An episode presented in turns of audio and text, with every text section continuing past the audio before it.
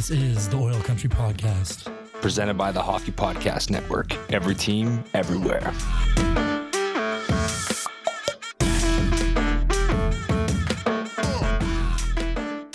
Hello, hello, hello, Oilers fans. Welcome back to another episode of the Oil Country Podcast. My raspy ass is Jon, and joining me with the uh, the smooth as butter voice is Kyle. Kyle, how are you doing, man? Yeah, I'm all right, buddy. Uh, bit of a rush around this weekend. I had to run up to Rimouski, which is uh, about six hours away from Montreal, there and back. Or sorry, I guess each way. Uh, had a funeral we had to attend. Unfortunately, Marion's, uh, my girlfriend's um, uncle, um, passed away like in April, but because of COVID, we couldn't do it, and we were fortunately able to go, even though cases were coming up here in Quebec again. But uh, you know, we made the best of it. It was still we tried to celebrate his celebrate, sorry, his life, and uh, and yeah, I mean, it was it was still a good weekend. So, how was yours? Good. I'm I'm glad it went smoothly. I mean, all things considered, like we were kind of saying off air, nobody, you know, no one ever enjoys going to a funeral, but try and make the best of it. And I mean, this guy too. Like, I, I, I mean, it was like he passed away very suddenly he got cancer and, and it was like quite quick. Um but but the guy himself was he was an incredible person like an amazing cook. He he always loved to like entertain. So right. I, I don't know every, everybody like it, it wasn't very sad you know like there wasn't a lot of tears shed in a good way i guess. So right. like it, it, it was a good weekend. Yeah. more of that celebration of life style yeah. than exactly. A few like games played and and shit at night you know like yeah it was it was it was a good weekend yeah. Yeah nice. Um well yeah no i'm, I'm glad that uh i'm glad that went smoothly for you. Um and i'm glad you made it back in time to uh record a quick podcast here and we're uh, we're approaching the draft as well as free agency but before we get into any of that and we're not we're not going to touch on it a ton this episode um but i did want to just let everyone know that we have SPR, the Oil Night, coming on next weekend. Um, super excited to talk to him. Draft extraordinaire. So looking forward to his uh, his take on where the Oilers should uh, should go when that draft starts, as well as uh, any other prospects and who he's high on, who he's low on, and everything in between. Um, big news as far as the Oilers go, though, Kyle, is what I am deeming dubbing the trifecta. I'm, I'm having I'm having a tough time catching it on or getting it to catch on. But Leon Draisaitl, we already knew he won the Art Ross well before, but last Monday was awarded both the Hart and the Ted Lindsay, which I'm not gonna lie, I was a little bit surprised. I thought he'd win one for sure. And I'm not saying he didn't deserve both, because I do think he deserved both. He had one of the most impressive statistical season offensively in the current era and recent memory in hockey. Um, were you surprised? I was expecting him to get the Hart, but the Ted Lindsay just kind of backed it right up, you know, like made it yeah. more official. Yeah. I, I um, value the Ted Lindsay more, in my opinion. I cannot believe how many haters are out there against Dry, though. I mean, we hated when Hall got it over McDavid, of course. Yeah. Which was like the whole, you know, didn't make the playoffs effect. And of course, this year was different. But, you know, like not to turn down Panarin or, or MacKinnon in any respect. They're incredible players. But I mean, I kind of think it was clear cut, not even trying to be biased. Like the stats were way heavy in Draisaitl's favor. And if you watch the team at all this season and it didn't just go to the straight up, you know, McDavid carries the entire team. And of course he's good because he plays McDavid all the time, which he doesn't.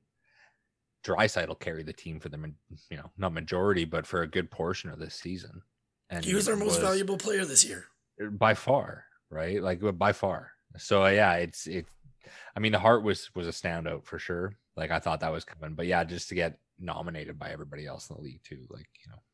Yeah, I yeah. I think that like you know, uh, we're gonna get into the Professional Hockey Writers Association here, but specifically talking about Draisaitl, I understand the knocks against him, And the advanced stats defensively do not paint a pretty picture.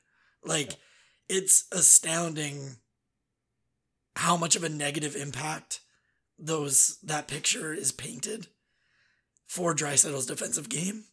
And I mean, watching and not being a huge advanced stats guy, and not that I don't believe in them, I'll, I'll just be completely honest.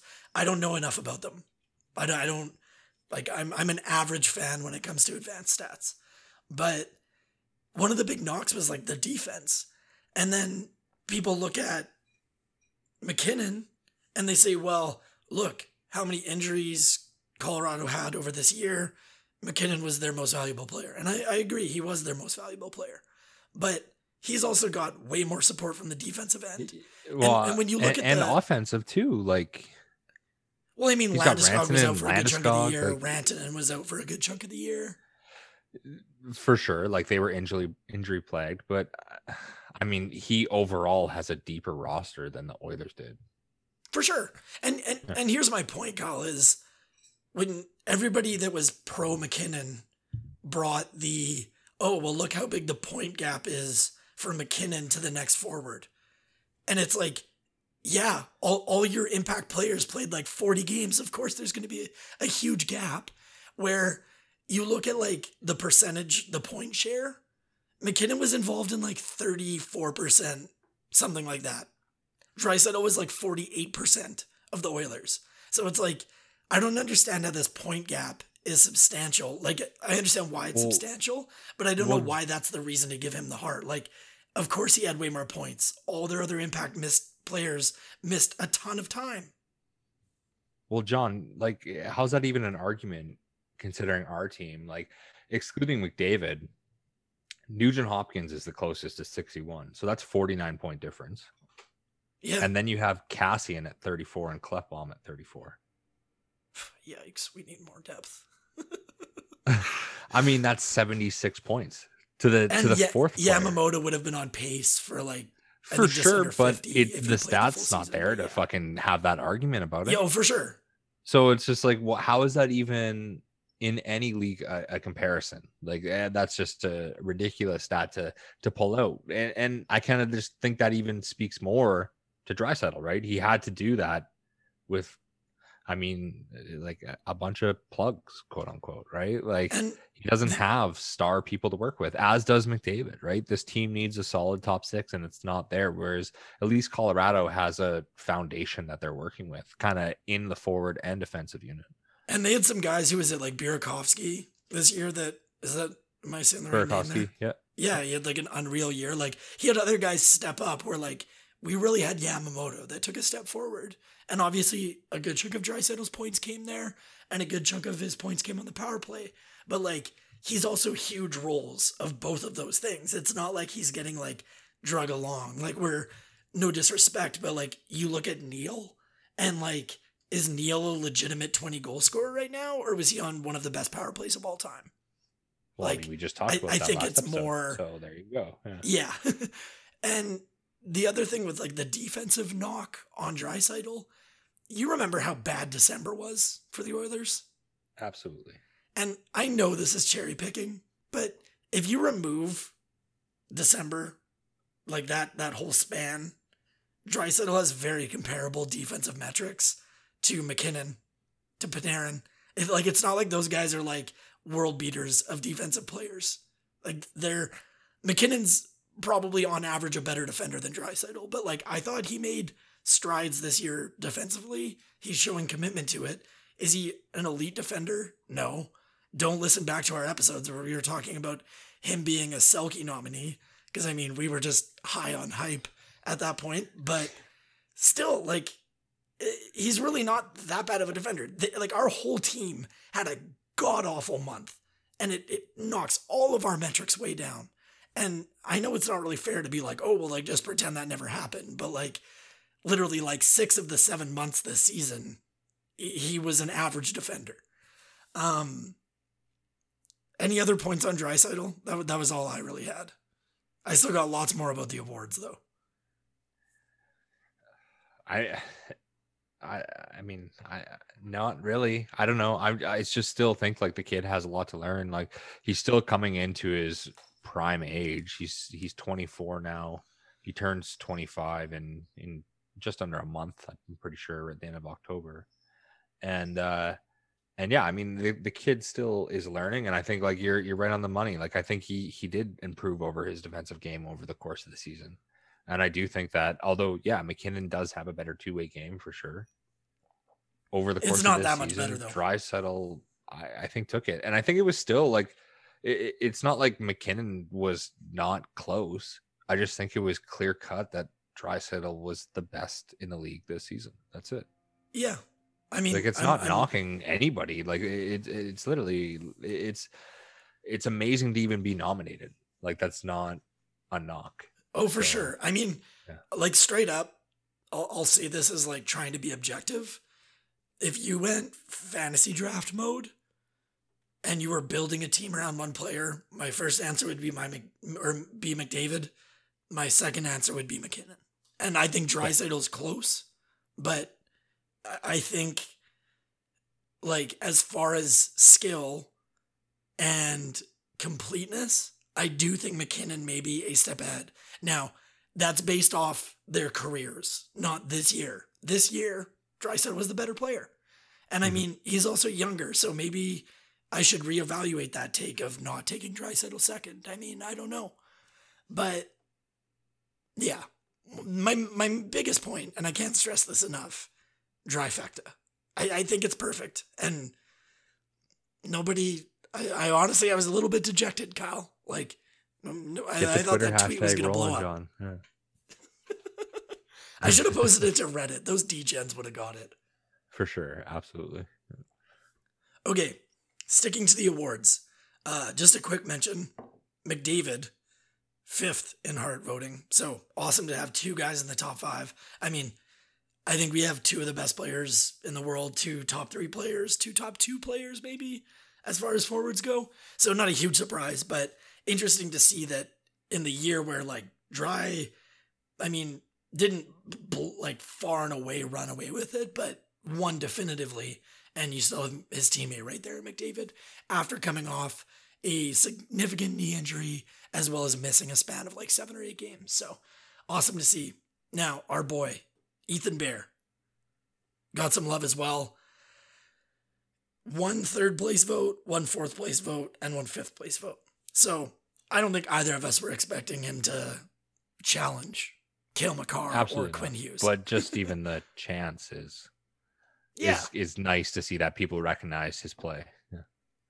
and Not, I mean, not even necessarily a chance, like obviously not, but just that you know he's at least being commended in some way. He, he's Yeah. in the top ten, right? Yeah. he he deserves some recognition at the end of the day. So hmm. I I need to I'm gonna try not to rant here, but like I said, I, I want to discuss the Professional Hockey Writers Association and their voting. So I know I think the dude's name is Dom, and then he's got a wild ass last name. He writes for the Athletic. Now he shockingly left Draisaitl off his top five. And you know what? I commend him. Because the reason I commend him is that he had a pretty legitimate, rational, well thought out argument as to why he didn't think Draisaitl was a top five player. So we can disagree with him, but hey, at the end of the day, he's a professional writer. He did his homework. He had some legitimate reasons, and like I'll respect that 100%. He got a lot of flack, and I'm like, I don't think it was deserved whatsoever. He had a complete good argument, but I'll stop repeating myself there. Now, I'm going to list off a few names for different awards, and let me know if you disagree and that you think any of these names deserve to be in this conversation. For the Calder, Adam Fox, although he deserved top five finish, he had a really good year, he received a first place vote. Now, there is a professional hockey writer that, after watching this season, thought Adam Fox was more deserving than Quinn Hughes and Cale Makar. He was the only writer in the whole association that didn't have a first vote for one of those two guys. I mean, obviously not. He, he's not first. I, he's a great defenseman, and I think he has an incredible future in front of him. Um, especially in New York, where like holy fuck. But Yeah. but yeah, I mean, I would have put him four to six range. yeah, I think he Like- finished fourth or fifth, which is like Yeah, perfectly respectable, especially in like a really good year. Like you're a stud D man in a year where but I mean, in, in media, there's obviously bias too. You're going to get first overall picks from people that just want to see their guy go. so like okay that and that's I, I'm specifically not naming who these people are because I didn't really want to put them on blast. I just wanted to more have a discussion about it. But Mhm. I, I don't know off the top of my head, but I'm gonna vastly assume that that's a New York writer. So Yeah, I'm Is that I'm is that not like a yeah. professionalism issue? And and straight up, I think there's I think there's Oilers writers either on the Athletic or other publications that voted for Draisaitl as the Hart. And if they looked at it objectively, may not have voted for Draisaitl. And I think that's an issue too, as much as I think he deserved it. Now, I mean, dude, Jon, okay, out of, out of the entire rest of the Calder nominees that were out there in the top 13 players, right? That's including Dominik Kubalik in third, followed by Merzlikins, Blackwood, Olofsson, Marino, Suzuki, Bear, Gurianov, Samsonov, and Waugh. Not one other player received a first nomination except Yeah. for Karin Hughes. That's what I'm saying. Like it literally, mean, Makar and like- Hughes got all yeah. of them, and then Adam Fox got one.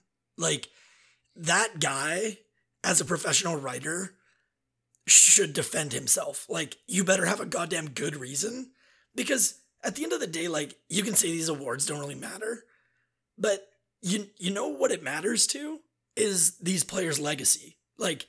And, and don't get me wrong, vote, voting for Adam Fox is not going to hurt Makar or Hughes's legacy at all. But you've got to take this seriously at the end of the day. Like this is part of your job. You're getting paid to follow hockey, inform yourself, and spread that and share that opinion.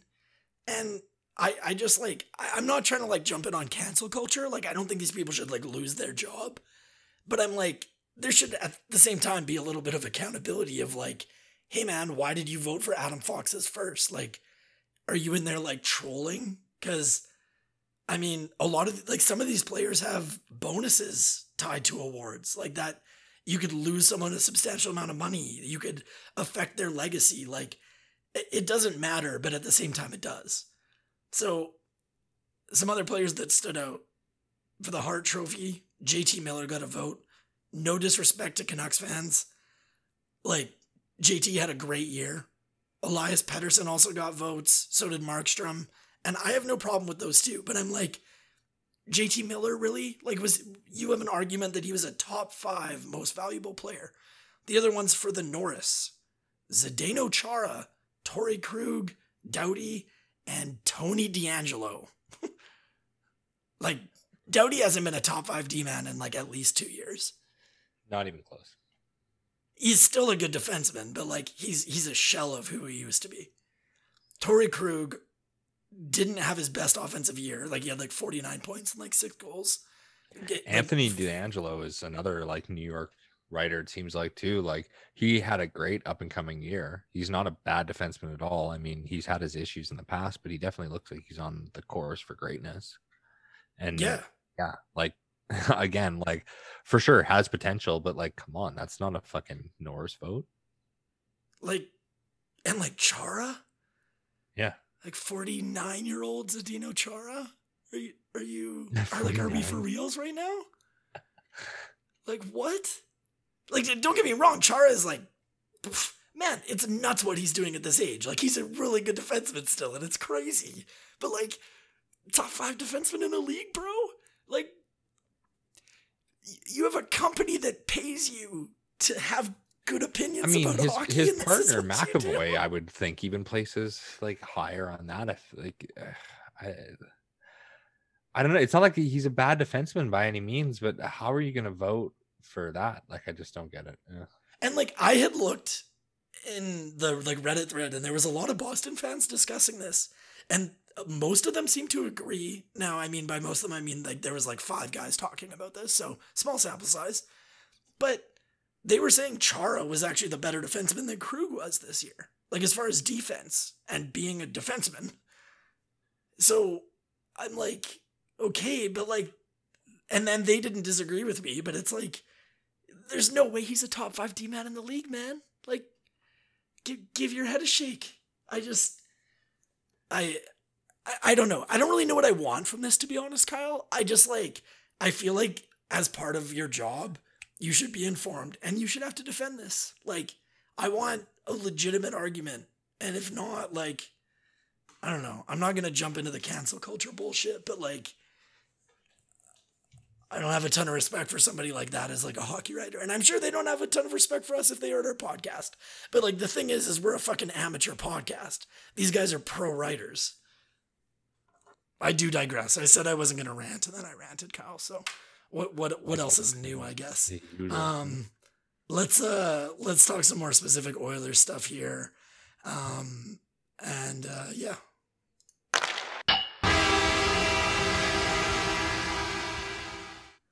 Okay, Kyle, the topic that just will not go away.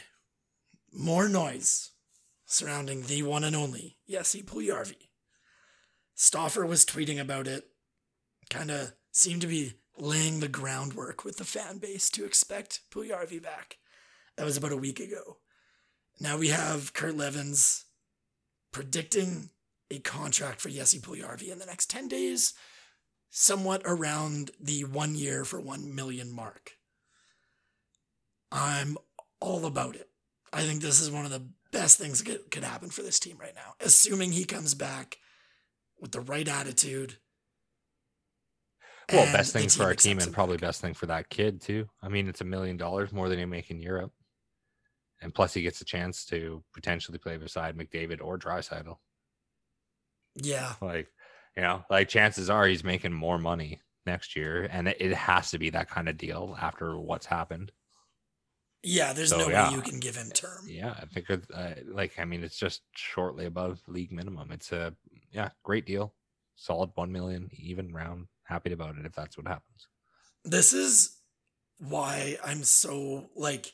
Say what you will about Ken Holland, but this is why I'm so glad to have this guy. Like, if we still had Chiarelli Oh, he would have be been gone worried for that it sure was for like- pennies on the dollar. Yeah, three years for like, well, either trade him or like, oh yes, Or he's only gonna yeah. come back for top six money. Okay, I guess we'll pay him six million a year. Like, just I, uh, man, Jesus. But yeah, I mean, we're not getting into that, but yeah, no. I uh yeah, never again. Uh, Just a little bit of a dip toe dip in there, but that that was it. Um yeah, but I mean I I, I completely agree with you, Kyle. This is the best thing for both sides. And I know there's a lot of fans that still really don't like Yessie, but I I mean, we need a right winger that can play with Connor. And in the sample sizes in the past, Puljujarvi, whether you thought he looked great or not, the numbers all back up that McDavid scores more and Puljujarvi scores more when they're together. So Well, and he had a decent season in Europe too. Gave him a bit of confidence back. I know obviously there was issues in the room, but probably as anything, time heals most wounds.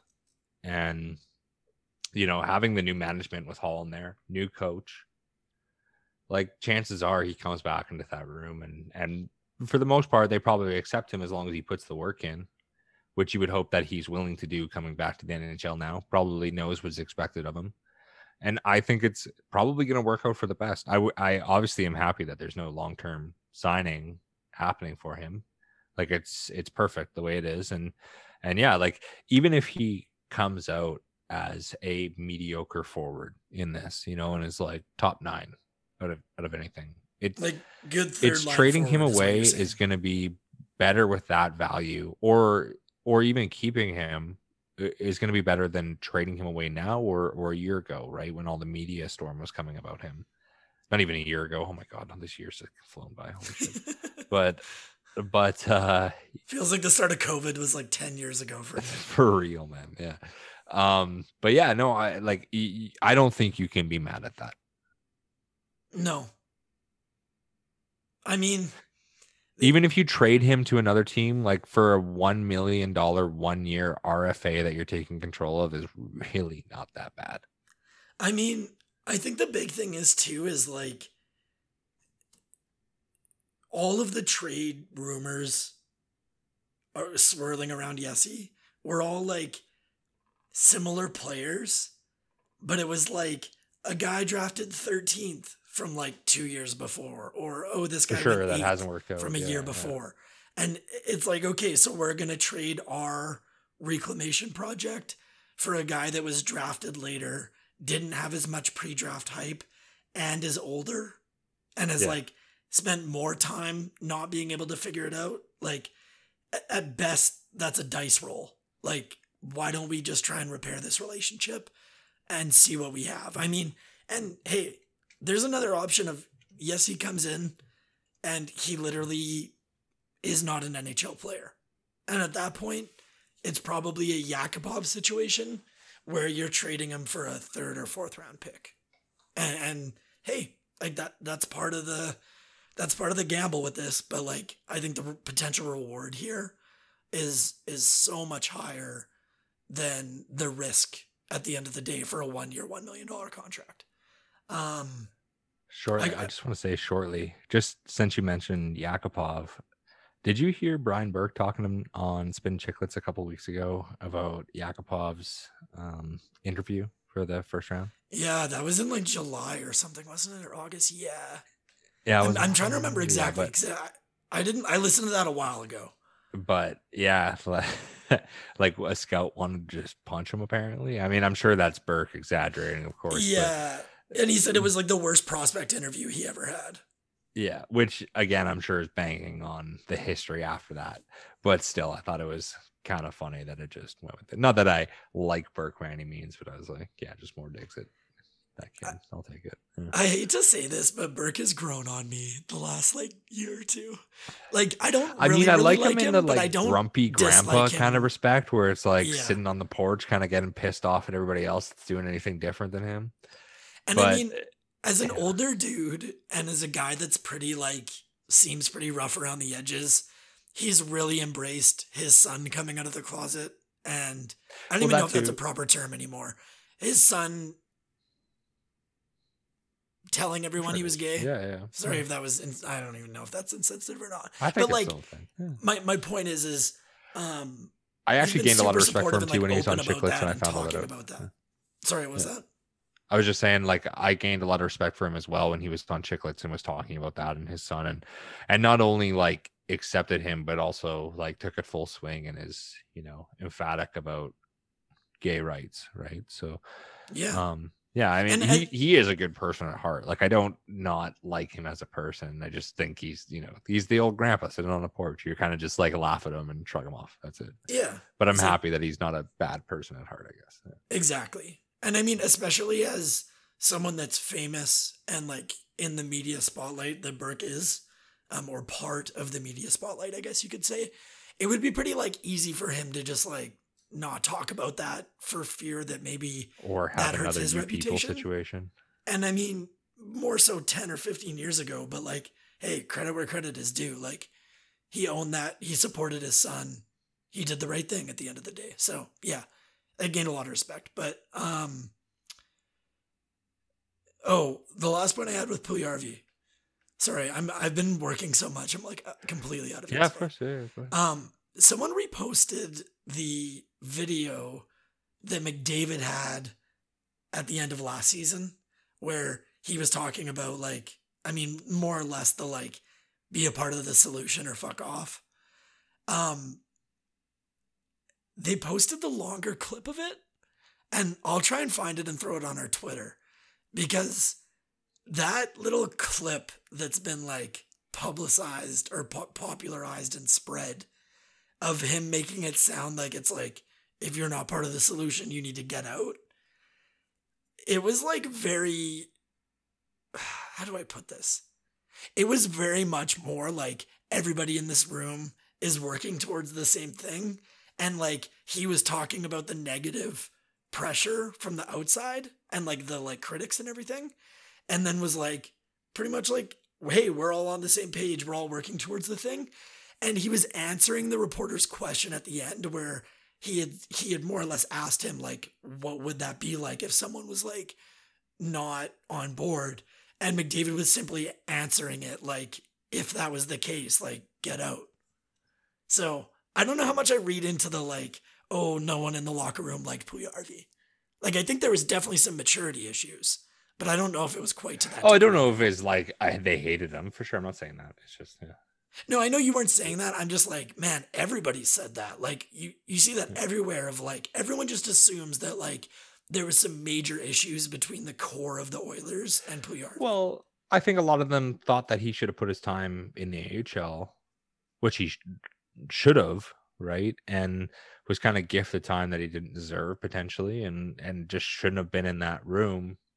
And I mean, he was mismanaged. Was not having success Like, and probably was not enjoying his time there. And like, I I don't I don't even think it was like hateful. It was just frustration. That's it. I mean, I'm just saying. I think it might be overblown as to like actually how. Oh well, 100 percent. relationship The media the does, like as always. Yeah. Yeah. But I mean, like I said, the biggest thing here is that he comes back with the right attitude as well as the team it, like welcomes him back. I mean, if those if those two things happen and the contract isn't bad, I, I think this is the best thing for the Oilers right now. Um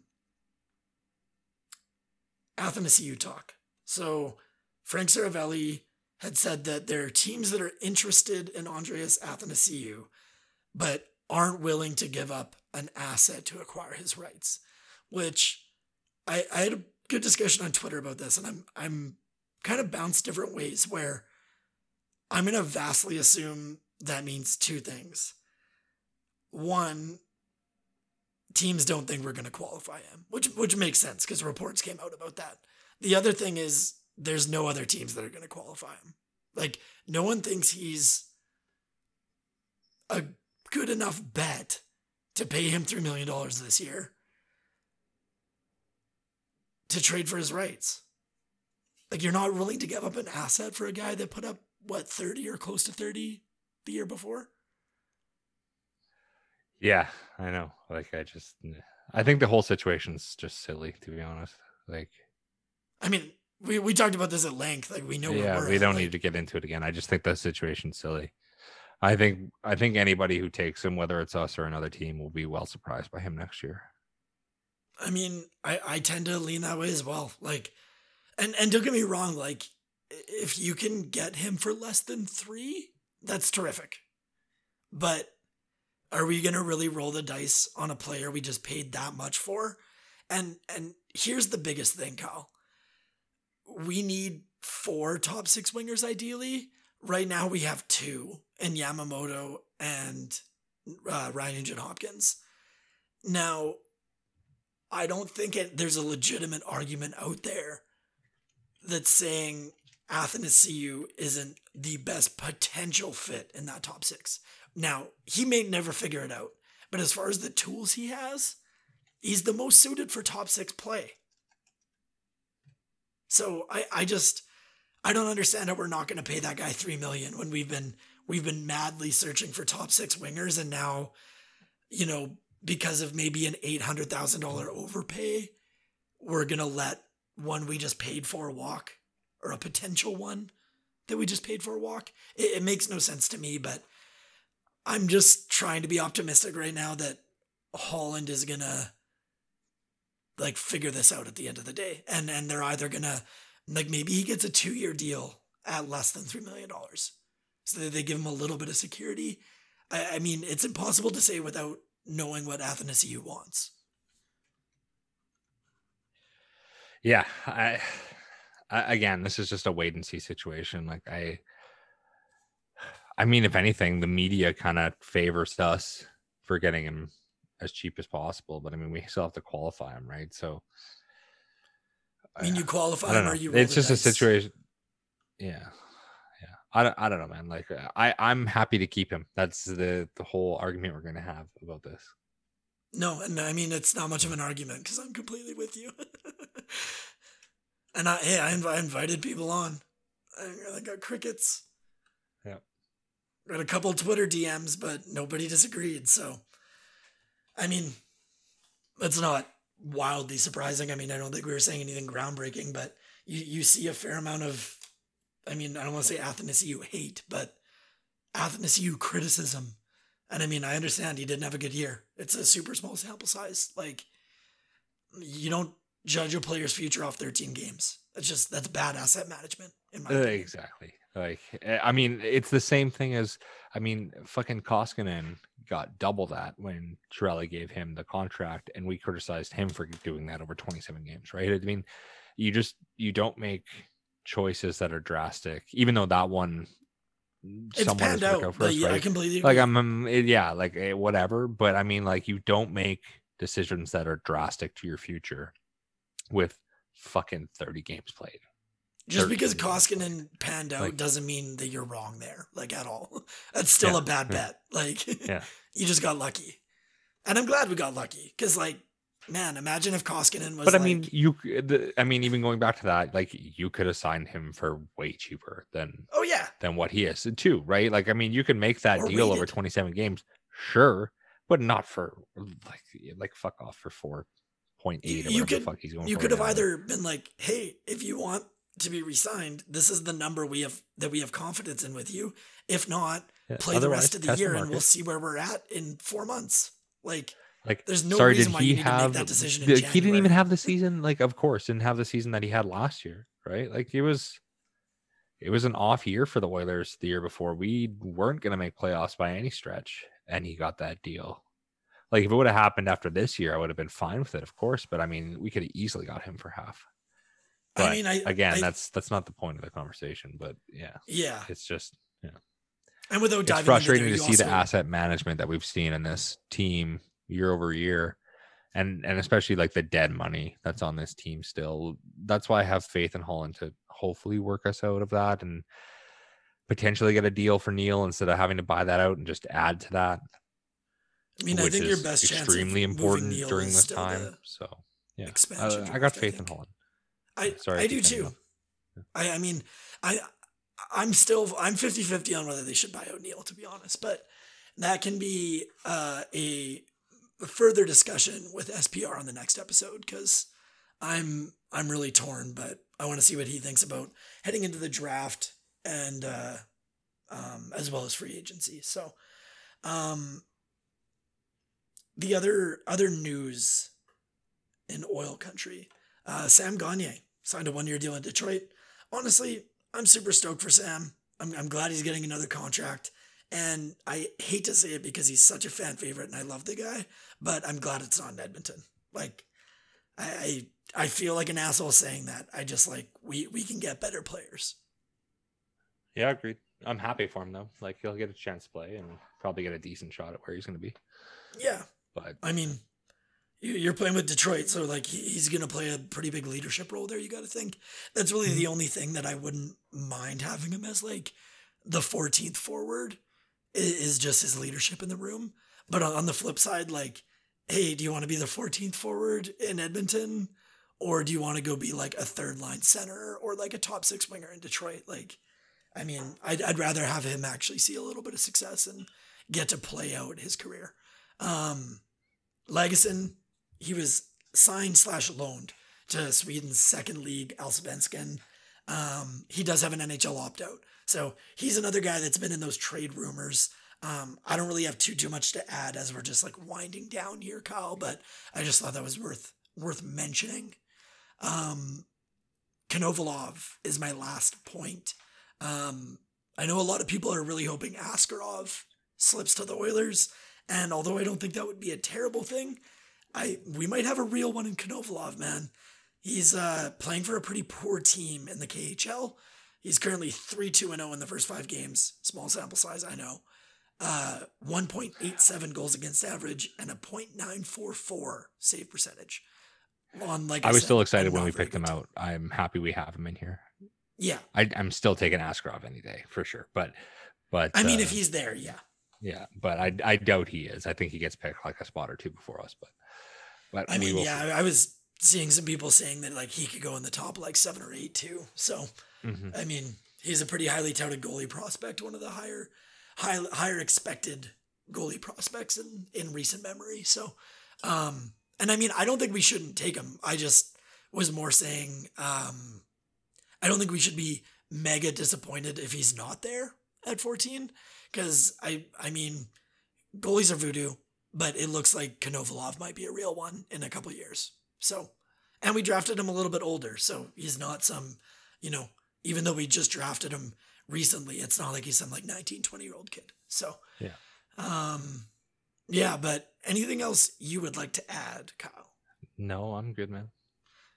We are going to have a little bit of a shorter one um, and focus on next week's episode as well as obviously everything going on in, in Kyle's life this weekend. Um, not a dig whatsoever, but just sometimes there's some more important shit than than podcasting. So uh, we're gonna take it a little bit easy tonight. Um, definitely gonna be checking out uh, if I have time that game six mm, on this evening, Monday when when this podcast launches. Um, so yeah, thanks for joining me, Kyle, and hope everybody has a fantastic week.